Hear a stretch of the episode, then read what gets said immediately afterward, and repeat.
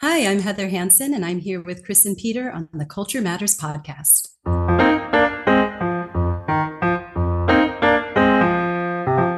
When you're developing your international business, one thing is often forgotten cultural differences. The Culture Matters International Business Podcast does exactly that focus on international business and cultural differences. Chris and Peter guide you through the maze of business and cultural differences in every podcast episode. Get the global perspective here at the Culture Matters International Business Podcast. Hi, Heather. Good morning, good evening, good afternoon. Um, we're going to find out uh, which one is true. I'm going to say hi to Peter. How's Peter? I'm doing well. I'm in Atlanta, and you are in? I'm in Paris, and Heather, you're the guest today. So, um, where are you? Tell us a little bit uh, about yourself, um, a bit of an int- introduction about yourself, and, and what is your so called cultural frame of reference? And with that, I mean, if you stay two weeks in Cancun, it doesn't give you a lot of Mexican uh, culture if you want. So, but it's a longer stay at least. All right. So, yeah, take yeah. it away. Well, good morning and good afternoon to you both. I am in Singapore right now, which is very much evening, eight o'clock at night here. Um, but I am originally from California, and I spent the first 22 years or so of my life there. Um, I spent a couple summers in Switzerland working during my studies. I spent a semester abroad in Austria. I spent a semester in Malta.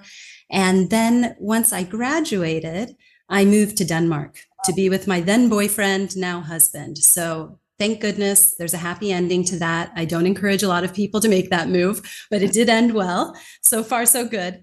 Uh, so I've spent a total of eight years in Denmark in two stints, and I've spent the remaining 12 years here in Singapore. So I celebrated my 20 years abroad this year on the 4th of July. So I consider it my own little private Independence Day. And yeah, so I've been all over North America, Europe, and Southeast Asia in any case. Uh, are the three areas that have influenced me and my life up to this point. Excellent. And which uh, language you, you? I saw your TED talk. You speak of obviously in English. You, I think you mentioned, yes. and uh, you speak uh, Danish as well, correct? Yes, I speak Danish fluently, and that's due to having lived there and now being married to my husband and my kids speak Danish as well. So we have a mix of Danish and English at the home in in the home. Um, and I did a bachelor's degree in German. So that's what took me originally to Switzerland, to Austria, and that was why I was spending time in those those countries. Excellent. So that that brings up a, a question, which is, of course, culture matters. We talk about uh, the differences in national culture and how that can impact mm-hmm. uh, the dynamic between people, and of course, uh, how companies want to do business abroad, etc. Mm-hmm. Uh, so we we like to take the cultural angle. We do that normally uh, uh, with a couple of dimensions, uh, four dimensions to be exact that we exact that we use.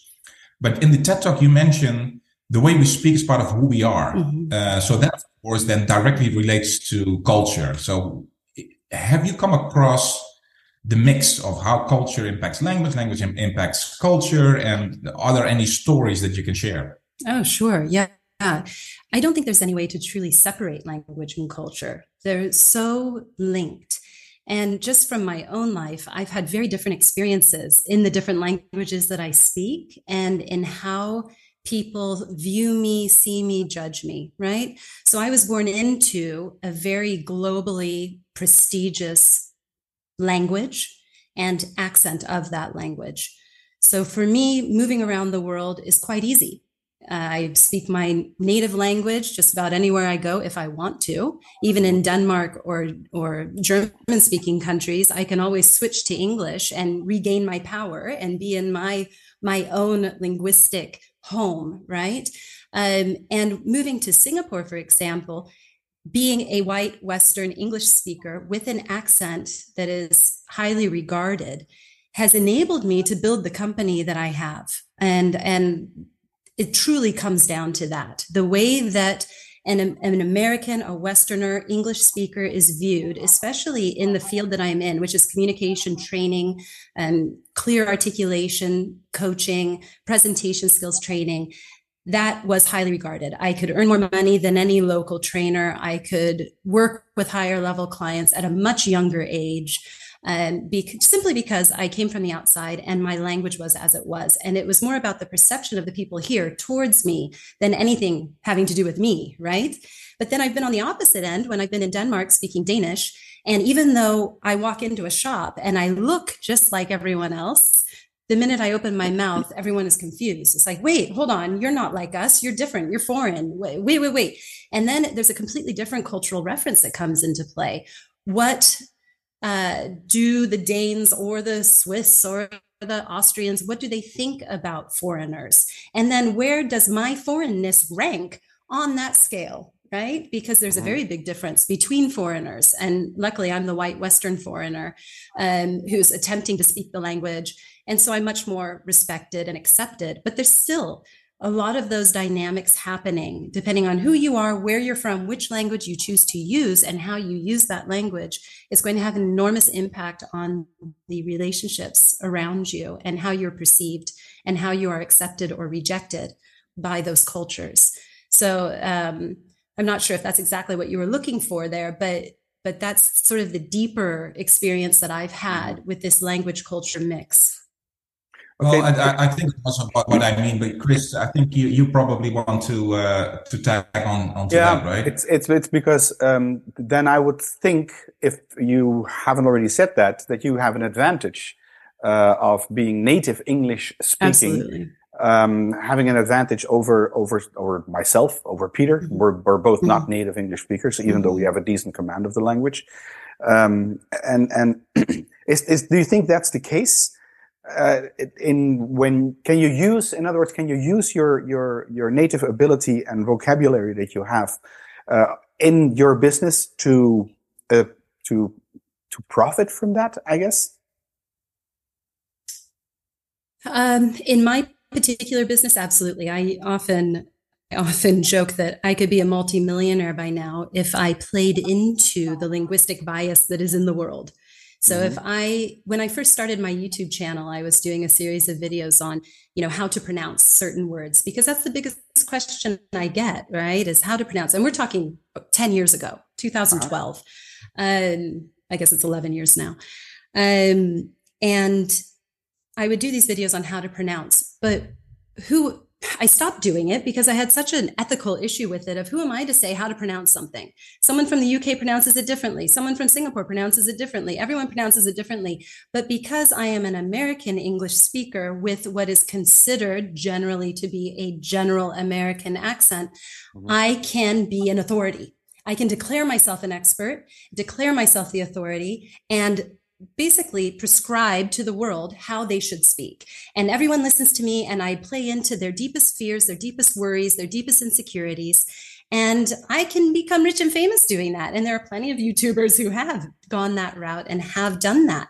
Um, so for me personally, in my field of work, I could profit enormously. And even though I haven't gone that direction, I know for a fact I've still profited enormously and have been very privileged because of who I am, what I look like, the language I speak.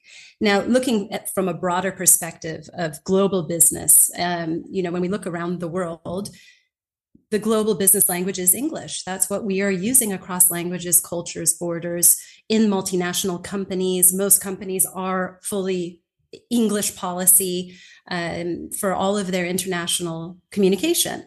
So, mm-hmm. of course, the native speaker is going to have a, a, an easier time. They're going to be in a more powerful position. They can speak more authentically. They speak more fluently. They live up to all the expectations and standards that we have for what leadership looks like, which is also a very Western construct.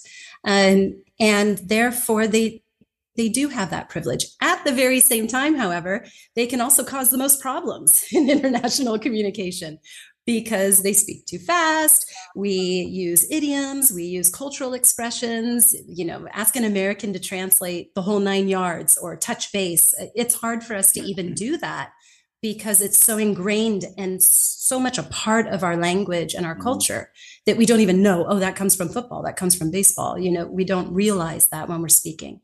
So the monolingual English speaker often can struggle or create larger problems linguistically, they often don't even realize they're doing it, but everyone else suffers um, in those kinds of situations.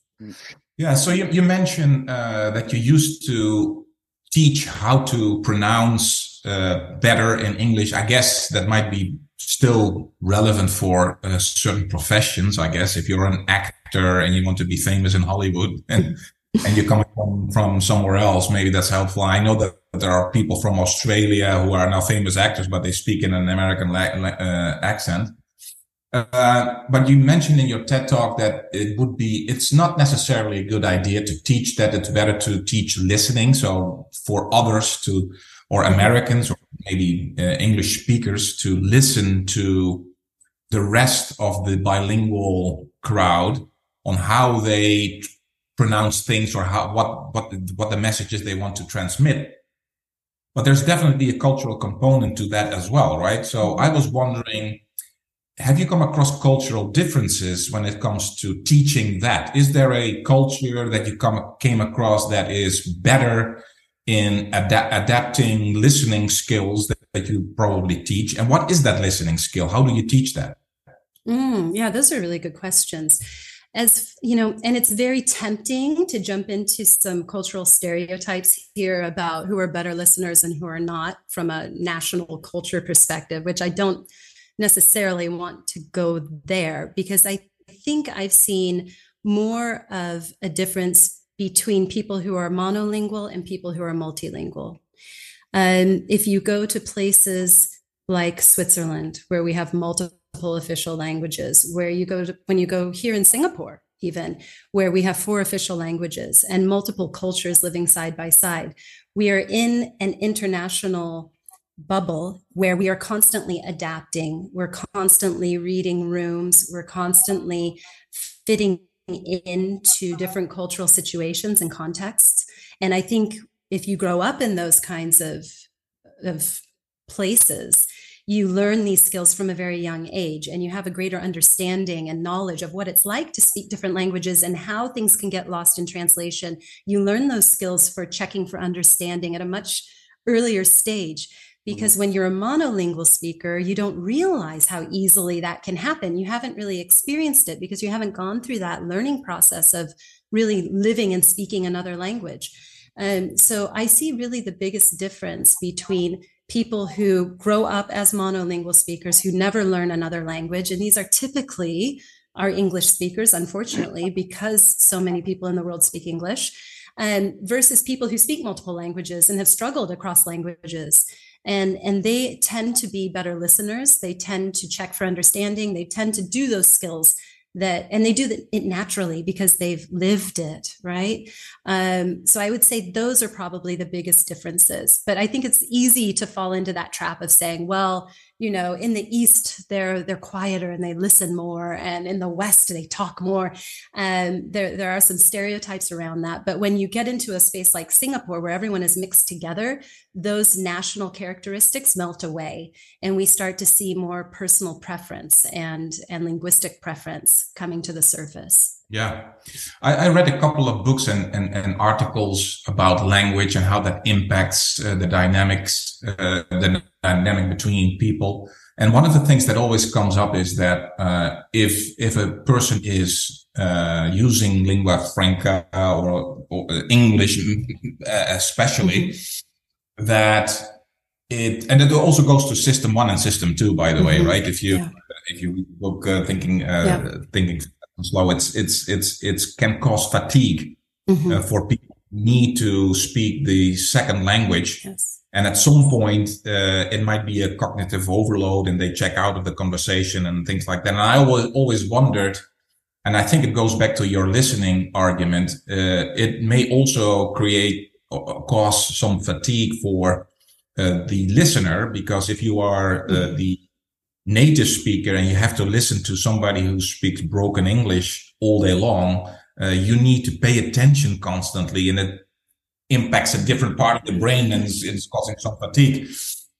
But what I want to get into is what I also read is that as a result, sometimes it, what can happen is that if somebody speaks English with a strong accent or makes mistakes, that uh, a person, it could be a manager or a boss, uh, also then um, perceives that person potentially as being less competent, competent in a certain skill. And that, of course, can impact then the, the professional uh, path of that person yeah. and can cause frustration. And it's actually not good for a company. Have you witnessed this as well, where uh, people are ju- just judging the accent and in fact then um, uh, attach maybe a lower uh, competency in terms of pro- other professional skills? Yes, absolutely. That's the short answer. Um, accent bias is a very, very real thing. We have study after study in every country. Say that again, Heather. Um, actually, even accent bias. Accent bias. Accent okay. bias. Uh-huh. Yeah. Um, very, very real. We have studies from multiple countries, including uh, Holland, for example, the Netherlands, that look at accent bias. And we know that it is making an impact in hiring decisions, it impacts promotion decisions, uh, it impacts access to healthcare, it impacts parole decisions, uh, whether jurors listen to witnesses on the witness stand. It impacts almost every single area of our lives. Um, looking from a business perspective, and this is why the industry of accent reduction is what it is because, and this is the hypocrisy of my entire career, is that I believe we need to work to fix this bias, make people aware of the fact that when they are listening to someone with a different accent that they are shutting down sometimes due to fatigue but usually it's an unconscious choice to say oh i don't want to listen to this person. Too much effort or um, oh this person sounds like something else in my life and and they just don't listen. So it's either going to be something like that um, or they just simply don't they they just don't listen. They just shut down right? And we have to change that. I want to change that. I want to raise awareness about that. My whole next book is on accent bias um, and raising awareness around that concept because uh, we're so focused on how people speak right? And but we never look at how are we listening to others. And this is completely culturally defined. It depends on the movies you grew up watching. It depends on everything. And it will impact every area of your life and especially your career. So this hypocrisy comes because people come to me and say well i want to sound like you. And i'm saying but you shouldn't have to sound like me because you know it's the rest of the world that has the problem. Like they need to be listening to you and accepting you for who you are because your accent has everything to do with your identity where you're from the languages you speak.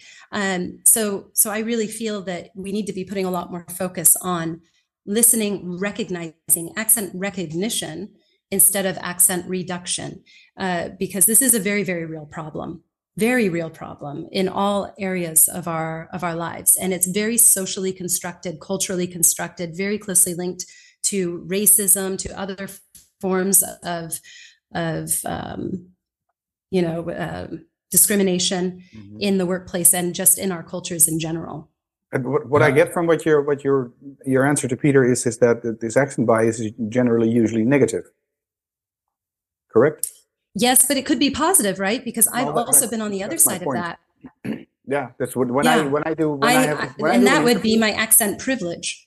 Yeah, when I do mm-hmm. an interview, and I, and for me, and, and it's a it's somebody at least who has a decent command of English, whether they're French or German or or say American or British or South African, or native mm-hmm. native English speakers. Sometimes I think, and that that's my bias, but for me that's a positive bias. I think, thank God, at least you know I will not be struggling with with getting some decent answers, uh, or when I do a mm-hmm. lecture or when I do a workshop. Uh, in front of a, a, group of people that actually speak speak at least English because most of the, the, the stuff that I do is in English, uh, and then I'm, I'm mm-hmm. positively biased towards that um, uh, the the fact that they speak good English. Then you can also be entertained by accent. I think um, the, the, the fact that the Aussies end everything on an uptone uh, every sentence they, they they pronounce or they, they say it always ends on an up and it can be funny indians can very be funny. Song. Yeah mm-hmm. and the government is not very helpful and it's funny to sometimes listen to and that makes it gives for me it gives puts a smile on my face because i think it's interesting they mm-hmm. speak really good english but they have such a endearing accent for me so it doesn't mm-hmm. yeah but see yeah, but this is where we have to stop for a second because this is something, for example, I heard this a lot in Denmark. Right?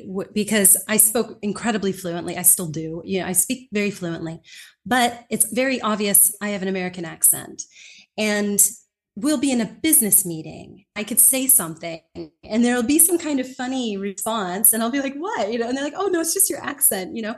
And I'll be like, oh, okay. Um, all right. And, you know, do you want to, should we switch to English, for example? That's usually what I'll say if I'm kind of ticked off about what they are implying. And I'll say, would you rather speak English? No, no, no, no, no. Means angry, right? Yeah, yeah, yeah, yeah. To use a nice American expression. Mm-hmm. Um, but yeah, so I'll say, you know, do you want to switch to English? Because then I get my power back. Then nobody's giggling at me or amused by me or entertained by me. I can get back to business. Because if we were speaking English right now, there's no way that you would be giggling about how I speak or at all distracted from my message. And then usually the reaction is, no, no, no, we love your accent. We love it. It's just so charming. we, we love the way you sound when you speak. And, and they mean it in all honesty in the most positive way, right? But this is how micro inequities show up in the workplace. Mm-hmm. It is a constant struggle where when I hear that every single day, and I have it pointed out to me every single day that I'm different, that I don't belong, that I'll never be good enough in Danish, that I'll always be an outsider, I'll always be seen as a foreigner before anything else. That's what wears people down, right? And for for me in that situation, it was very much accent specific, but it could e- even be, you know, race and culture. People constantly asking, "Where are you from?" and people don't understand why is that offensive. Well, when you hear it every single day, it's like, I was born and raised here. like, what? And mm-hmm. it, it just gets very, very tiring, right? So, I mean, even when we have, we think we're being so nice and kind, and we're really, truly trying to encourage other people, like, no, I love your accent. Keep talking. Oh, say that again. I love the way that sounds. It, it's like, yeah, they're they're just trying to communicate. They aren't trying to be your entertainment. They aren't trying to um, be funny or cute necessarily, especially in a business context. And that if I was at a, a dinner party, which believe me, it happened at every dinner party as well, um, then it was slightly different, but even that got tiring. But I, th- I think people felt that they could play with me like that because I was so fluent. Um, and the accent didn't really match the fluency of it. Uh, but of course, when you learn a language when you're 24, 25, it's very, very difficult to, and Danish of all languages, the, the, the sounds are quite different. Um, so, so I mean, it's interesting. It's a very interesting conversation, and it's something we don't talk about a lot about how these things can be seen differently based on language and accent. And of course, luckily, because I was American, they liked my accent. They found it charming. I can tell you, they have a very different perspective of someone with an Arabic accent. I would have been completely rejected. It would have never been seen as charming. They would have never been giggling. They would have never taken me seriously. And um, so act, that's how accent bias shows up. And, and that's why I say that I am very privileged, even speaking foreign languages, that I have an English accent on it and that I'm white. That's that served me very, very well. Um, even though I have felt at times that I haven't been taken seriously or respected at the level I deserve. Um, but that's the clients who come to me. They're experiencing exactly the same things. And that's why they say, I want to sound like you. And I say, but you shouldn't have to sound like me. Uh, but I absolutely understand why they want that. And depending on where you are in the world, they want different things. So when I first came to Singapore, I even had people say, How can you teach pronunciation? You're American. They were raised in a British system. So real, good, proper English is British English. But of course, anybody under probably 45 they want American English. They were raised on YouTube and they were, you know, now the new generations on TikTok. And they're very much influenced by American media and culture. So I also see that difference in where I am in the world. In Denmark, they also lean towards British English more than America, uh, American English. So there's definitely a preference there as well. But you never get anyone say, "I want to have Irish English. I want to sound Australian." I want, you know, they, they, there's a definite hierarchy uh, and privilege that comes along with the way we speak. Yeah. The, can you teach me uh, Scottish? Uh, exactly. I mean, it's yeah. it, clearly, American English is, is has become dominant. It's it's it's, it's also uh, Chris and I speak Spanish. Uh, uh, in fact, I speak Spanish at home, and and over the years, uh, I think I've perfected it also to maybe to to uh, to your point of Danish. Uh, but the Latin Americans, there's also a gen- generic Latin American Spanish uh, which is not Venezuelan or is not from Argentina. It's also not from Spain. It's somewhere in the middle. Call it mm-hmm. CNN Spanish, if you will, although there are people from different, different nationalities there as well. But I wanted to go back to, you said I was at a dinner party. I saw this in your TED talk as well. I was at the dinner party in Denmark. And uh, this happened to me a lot in the beginning when I was yeah. in, uh, in Venezuela, Panama, and other countries. You're sitting at the table, people try to be nice to you and speak English, but they quickly switch to the native language because they're having a beer, having a good time. They know each other, the colleagues or friends or whatever. And he's sitting at the dinner table. So what happens is people start to joke. And, uh, and now you're at the highest level, in my opinion, at the highest level of language, which is, uh, jokes, humor. And that's very, very difficult. But what we always talk about is that humor is also not cultural neutral. No, never. So what, what, what the Dutchman might, might find, find funny is not necessarily funny to mm-hmm. someone else, but now you have language in the mix as well.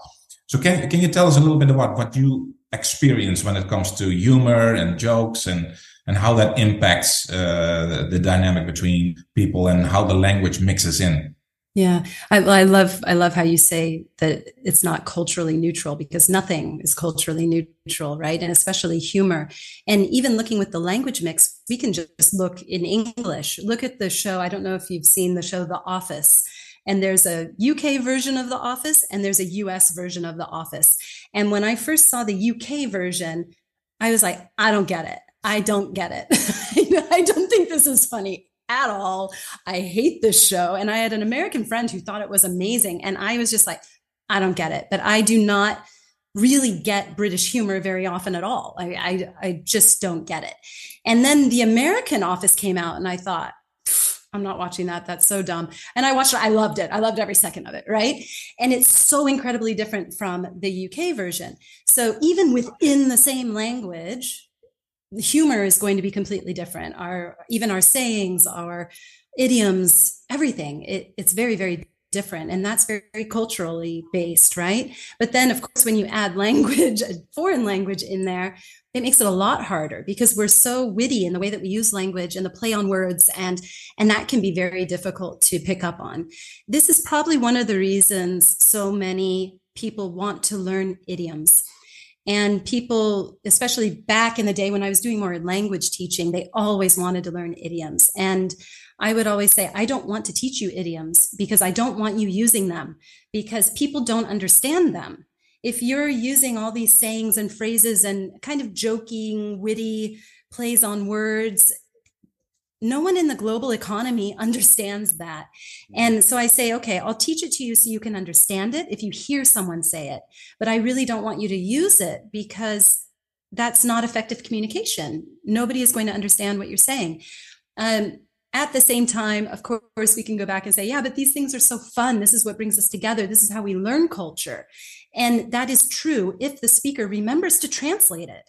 If they say something funny or a play on words or something that really plays with language, it's important that they stop and say, we say this means this or in america we think this is funny because or you know the words are like this and to explain it then everyone can laugh about it. But if you don't go that extra step to explain it or recognize the difference then it's really just a joke for you and maybe the other native speakers around you. Yeah. um, and it's more of a power play right than it is an inclusive fun environment.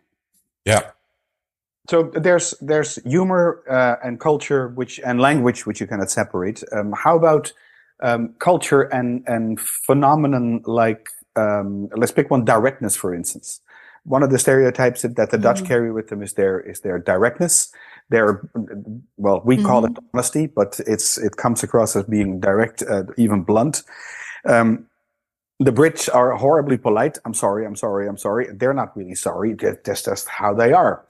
Um, so how does how does that how is that influenced uh, and uh, say directness and, and or feedback, which is maybe something that you could link, link into, because for the Dutch in general, positive feedback is implicit, and too a little bit too much positive feedback is seen as um, as suspicious. What do you mean? I am fantastically good. I'm outrageously fine, and and all these all these typical American um, expressions whereby a Dutchman looks and what have you been smoking? right? I mean, even in, in it's, the Dutch language doesn't have, but the Scandinavian language do have, which is the, the law of John, the Jantelage, so to speak. Mm-hmm. Um, yeah, and that is, don't yeah. think you are anyone, don't think you will become anyone, don't think you are better than anyone. So about directness and and these and say feedback, how is that? Is that that you need to understand the language really in its finesse to to not to blunder really. Mm-hmm. And and yet again, even in my own language, I struggle with this. My last book, book it was written with a London publisher. My editor was British, sitting in London. Uh, mm-hmm. The whole team is in London, and I would send in my sparkling, perfect chapters that I'd worked so hard on, and I was so emotionally attached to. And I would get an email back like, "Hi Heather, this looks great. Thank you." sincerely best regards kind regards mm-hmm. and and i sat there like what? Like that's it? That's all you've got for me? Like i poured my heart and soul into this. I need my american. Heather this is amazing. We love it. This is so fantastic. We've never read anything like it. You're brilliant. And, and i was getting it's really good. This is great. And then i'd go to my agent who's also from the uk and i'd be like chris they said it was great. What does that mean?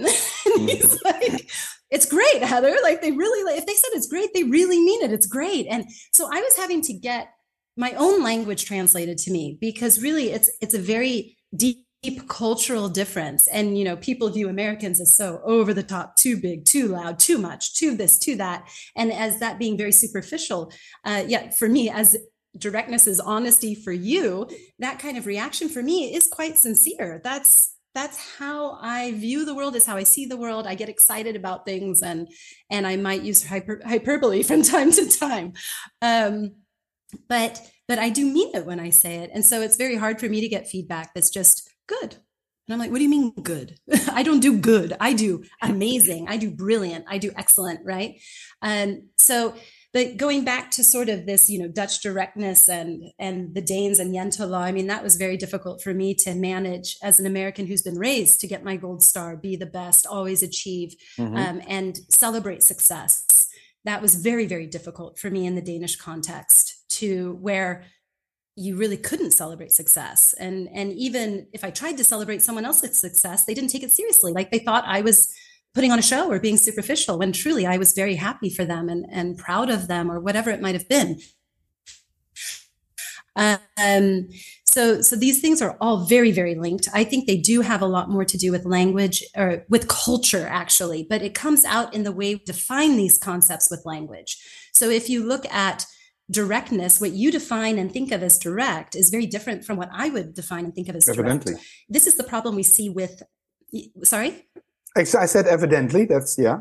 yeah, yeah. It's it is. It's different. And if we look at, for example, we see this a lot with company visions and mission statements and our values, right? And they'll say something like respect, respect. Every company has respect as a value. Well, the way you would define respect would be to be very direct, to give feedback. That's being respectful. It, for you to sit in silence when you know and can see that something isn't right is probably the ultimate form of dis- disrespect. Whereas if we go to Japan and they stay silent, they're showing respect because they would never challenge or say something against someone who is older or someone in a leadership position, right? So this is a really simple, basic example of that cultural difference, but it has to do with how we define certain concepts. And a lot of multinational companies haven't thought so far to think, well, maybe our employees in Asia define this word differently when they hear the word respect. What does that actually mean? How do they live that? Versus how do we live that in the US? What does respect mean to us? How do we show respect? And we often forget to create shared definitions across culture. And that's, I think, where the language piece comes in. Yeah, the, the word respect comes up uh, quite a bit also with uh, with us. It's, uh, I think. And then there's a breakup with the connection with Peter at this moment. the, not at the top, at the, at the. Oh, am I still there? You're still there, you but you're, you're, you're breaking up slightly. Oh, How's it now? Yeah, continue. It's fine. Yeah. I'm you I'm okay. Uh, Chris is a bit pixely, and Chris, you're breaking up for me a little bit. I don't know. Peter's clear okay. for me though. Okay, you're still fine, Heather. So okay, I, I was.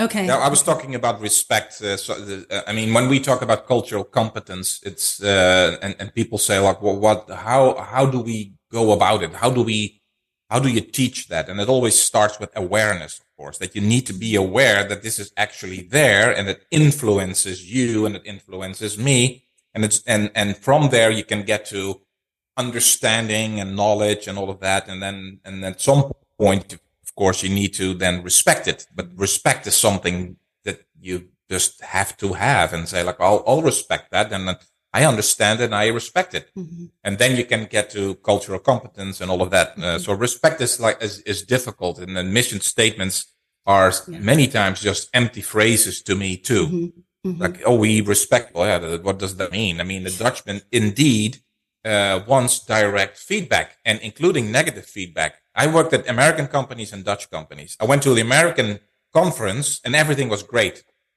The company was amazing and the people in the room, all the employees were the best employees in the world. The reason that we are so good as a company is because you in the audience are the best.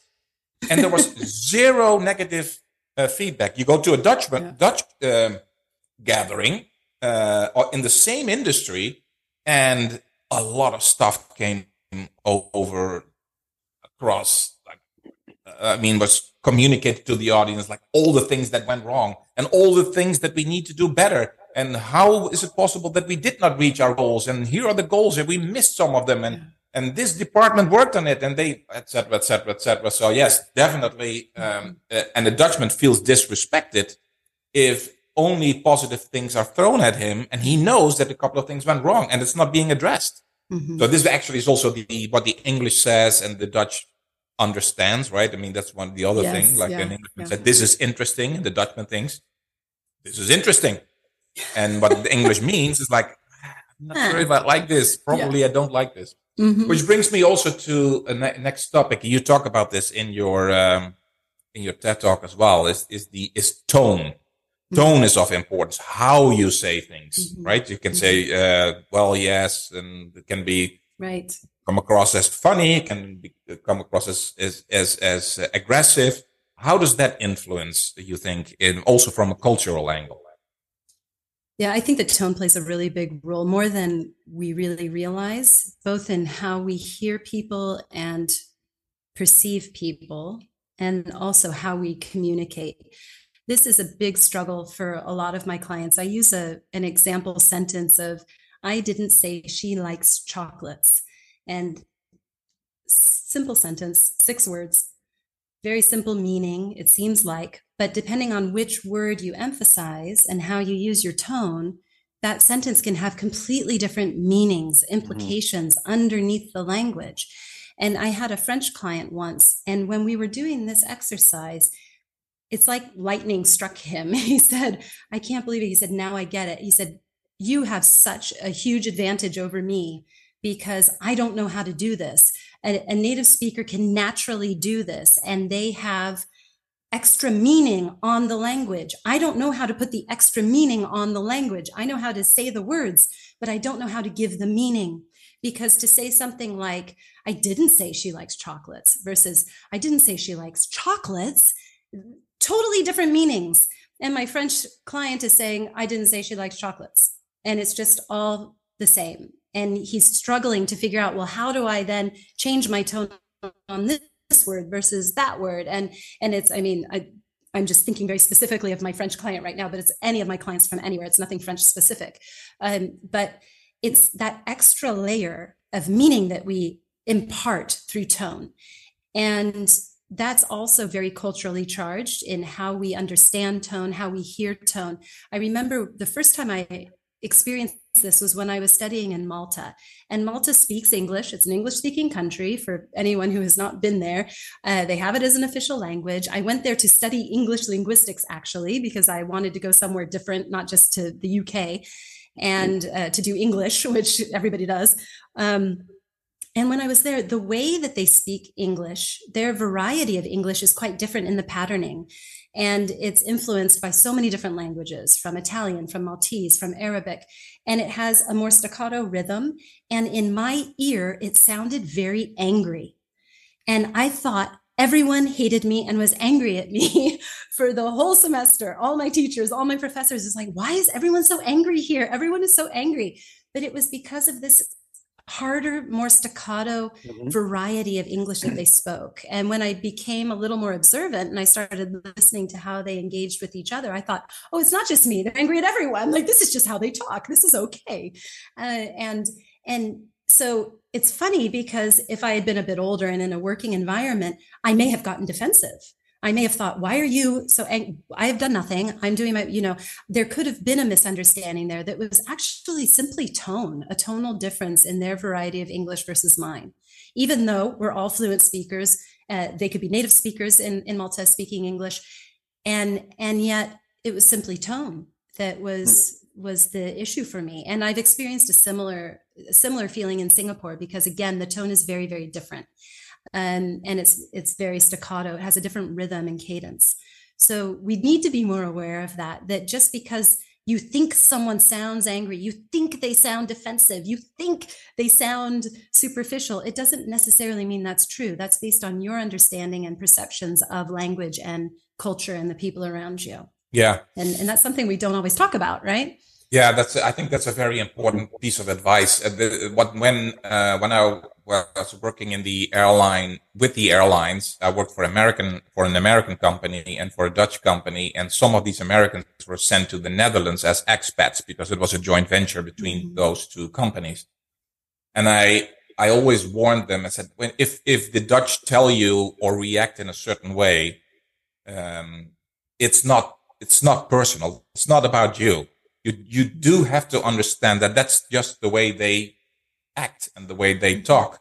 And when they came back after a couple of months in the meetings, I'm so happy that you told me that because I was not aware of that. And I was in meetings and I was just shocked. And then I thought, oh, this is not about me. This is not, this is not about Americans. This is not about me. This is just how the Dutch uh, work. It leads me also to the question, and I actually, um, I'm not quite sure what you meant by it, but you, I think you mentioned like you have a a a person of a certain nationality talking to another person of another nationality mm. in another country that they're not living in. Uh, and and the question then is asked, what is acceptable mm. in terms of communication? And and and and you mentioned something. Well, it all depends about uh, on the context. Mm-hmm. Can you talk a little bit about that? Because I'm not sure if I if I understood that. Yeah, I truly believe that we're negotiating understanding in every single conversation. So, our English teachers have tried to tell us that there's one proper English, there's one standard English, but this is an illusion. It's socially defined, it's culturally defined. And when we live out in, the world and we have people coming together, they are going to be adapting in the moment their language, their communication style, everything about that interaction will be unique, will be truly unique to those two individuals and the context or the environment that they are in. So, um, a Frenchman and an Indonesian sitting in Singapore, uh, they will communicate together in a very unique way based on their language levels, their vocabularies, their past experiences, their life experiences, their understanding of each other's cultures and of themselves. And that will come out in their language and the communication. And they will communicate one way at work and they'll communicate in a very different way at the bar on Friday after work. Um, and that's what I mean by the context on top of the cultural element is, you know, what specific context are you in? The way that I speak Danish with my husband at home will be very different from the way I speak Danish with someone in a business setting or, or with my children or whatever it might be. The way we communicate changes, it shifts, it molds, it adapts based on where we are, what we are doing, what we are trying to achieve. And we come to that mutual understanding. We negotiate that understanding in every single conversation. and it will be different depending on who we're speaking to. And it could be conscious, it could be unconscious.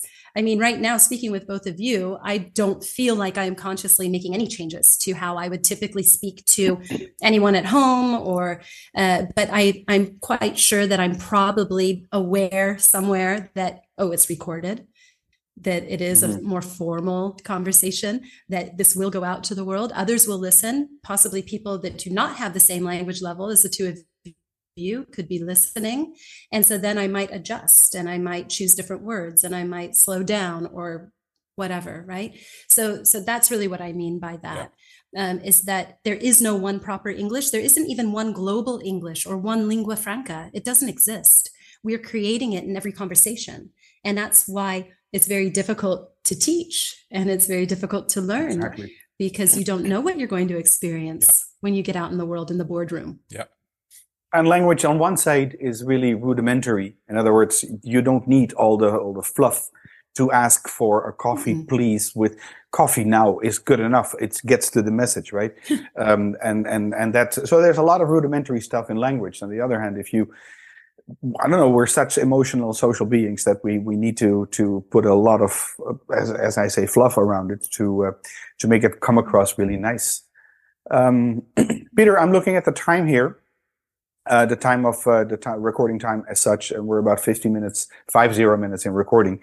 Um, so I would, if that's okay, I would like to um, go towards the last two last questions for you, Heather, which is mm-hmm. um, if you could either in three points or in one sentence uh, give some advice to to the audience, if you want, on on language and culture. What would these points be in order to to become better at this? Hmm.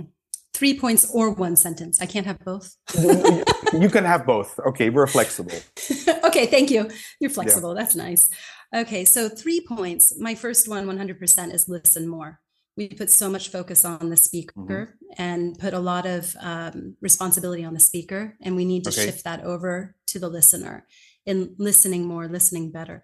Um, second, I would say learn languages. I think that's the best way to understand how to communicate in diverse situations by learning languages and understanding um, the difficulties and challenges that come with that, as well as the insights you gain in different cultures through learning their languages and connecting with people in a different way uh, through language. And the last one I think is probably the most obvious, and to steal it from you know Steve Jobs, to be curious. I mean, that's the absolute fundamental I think of learning culture and experiencing the world around us is going into every conversation being curious about what can I learn from this person, um, and trying not to be on the judgmental side of why do they sound like that? Why are they different? Look for the similarity and be curious to find what is the similarity that you share because i really believe underneath it all we're all very much the same.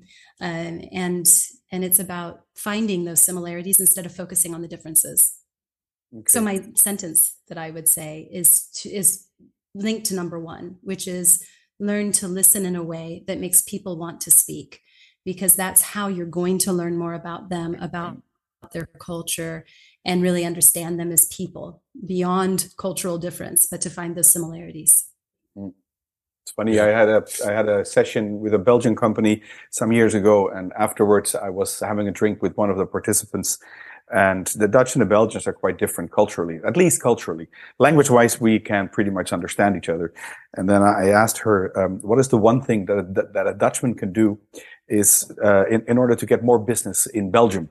And she looked at me and she looked at me too long as uh, there was a heavy answer coming. And she simply said, just up. That was, that was, was simply, that was her answer for a Dutchman. Just shut up. And that was it.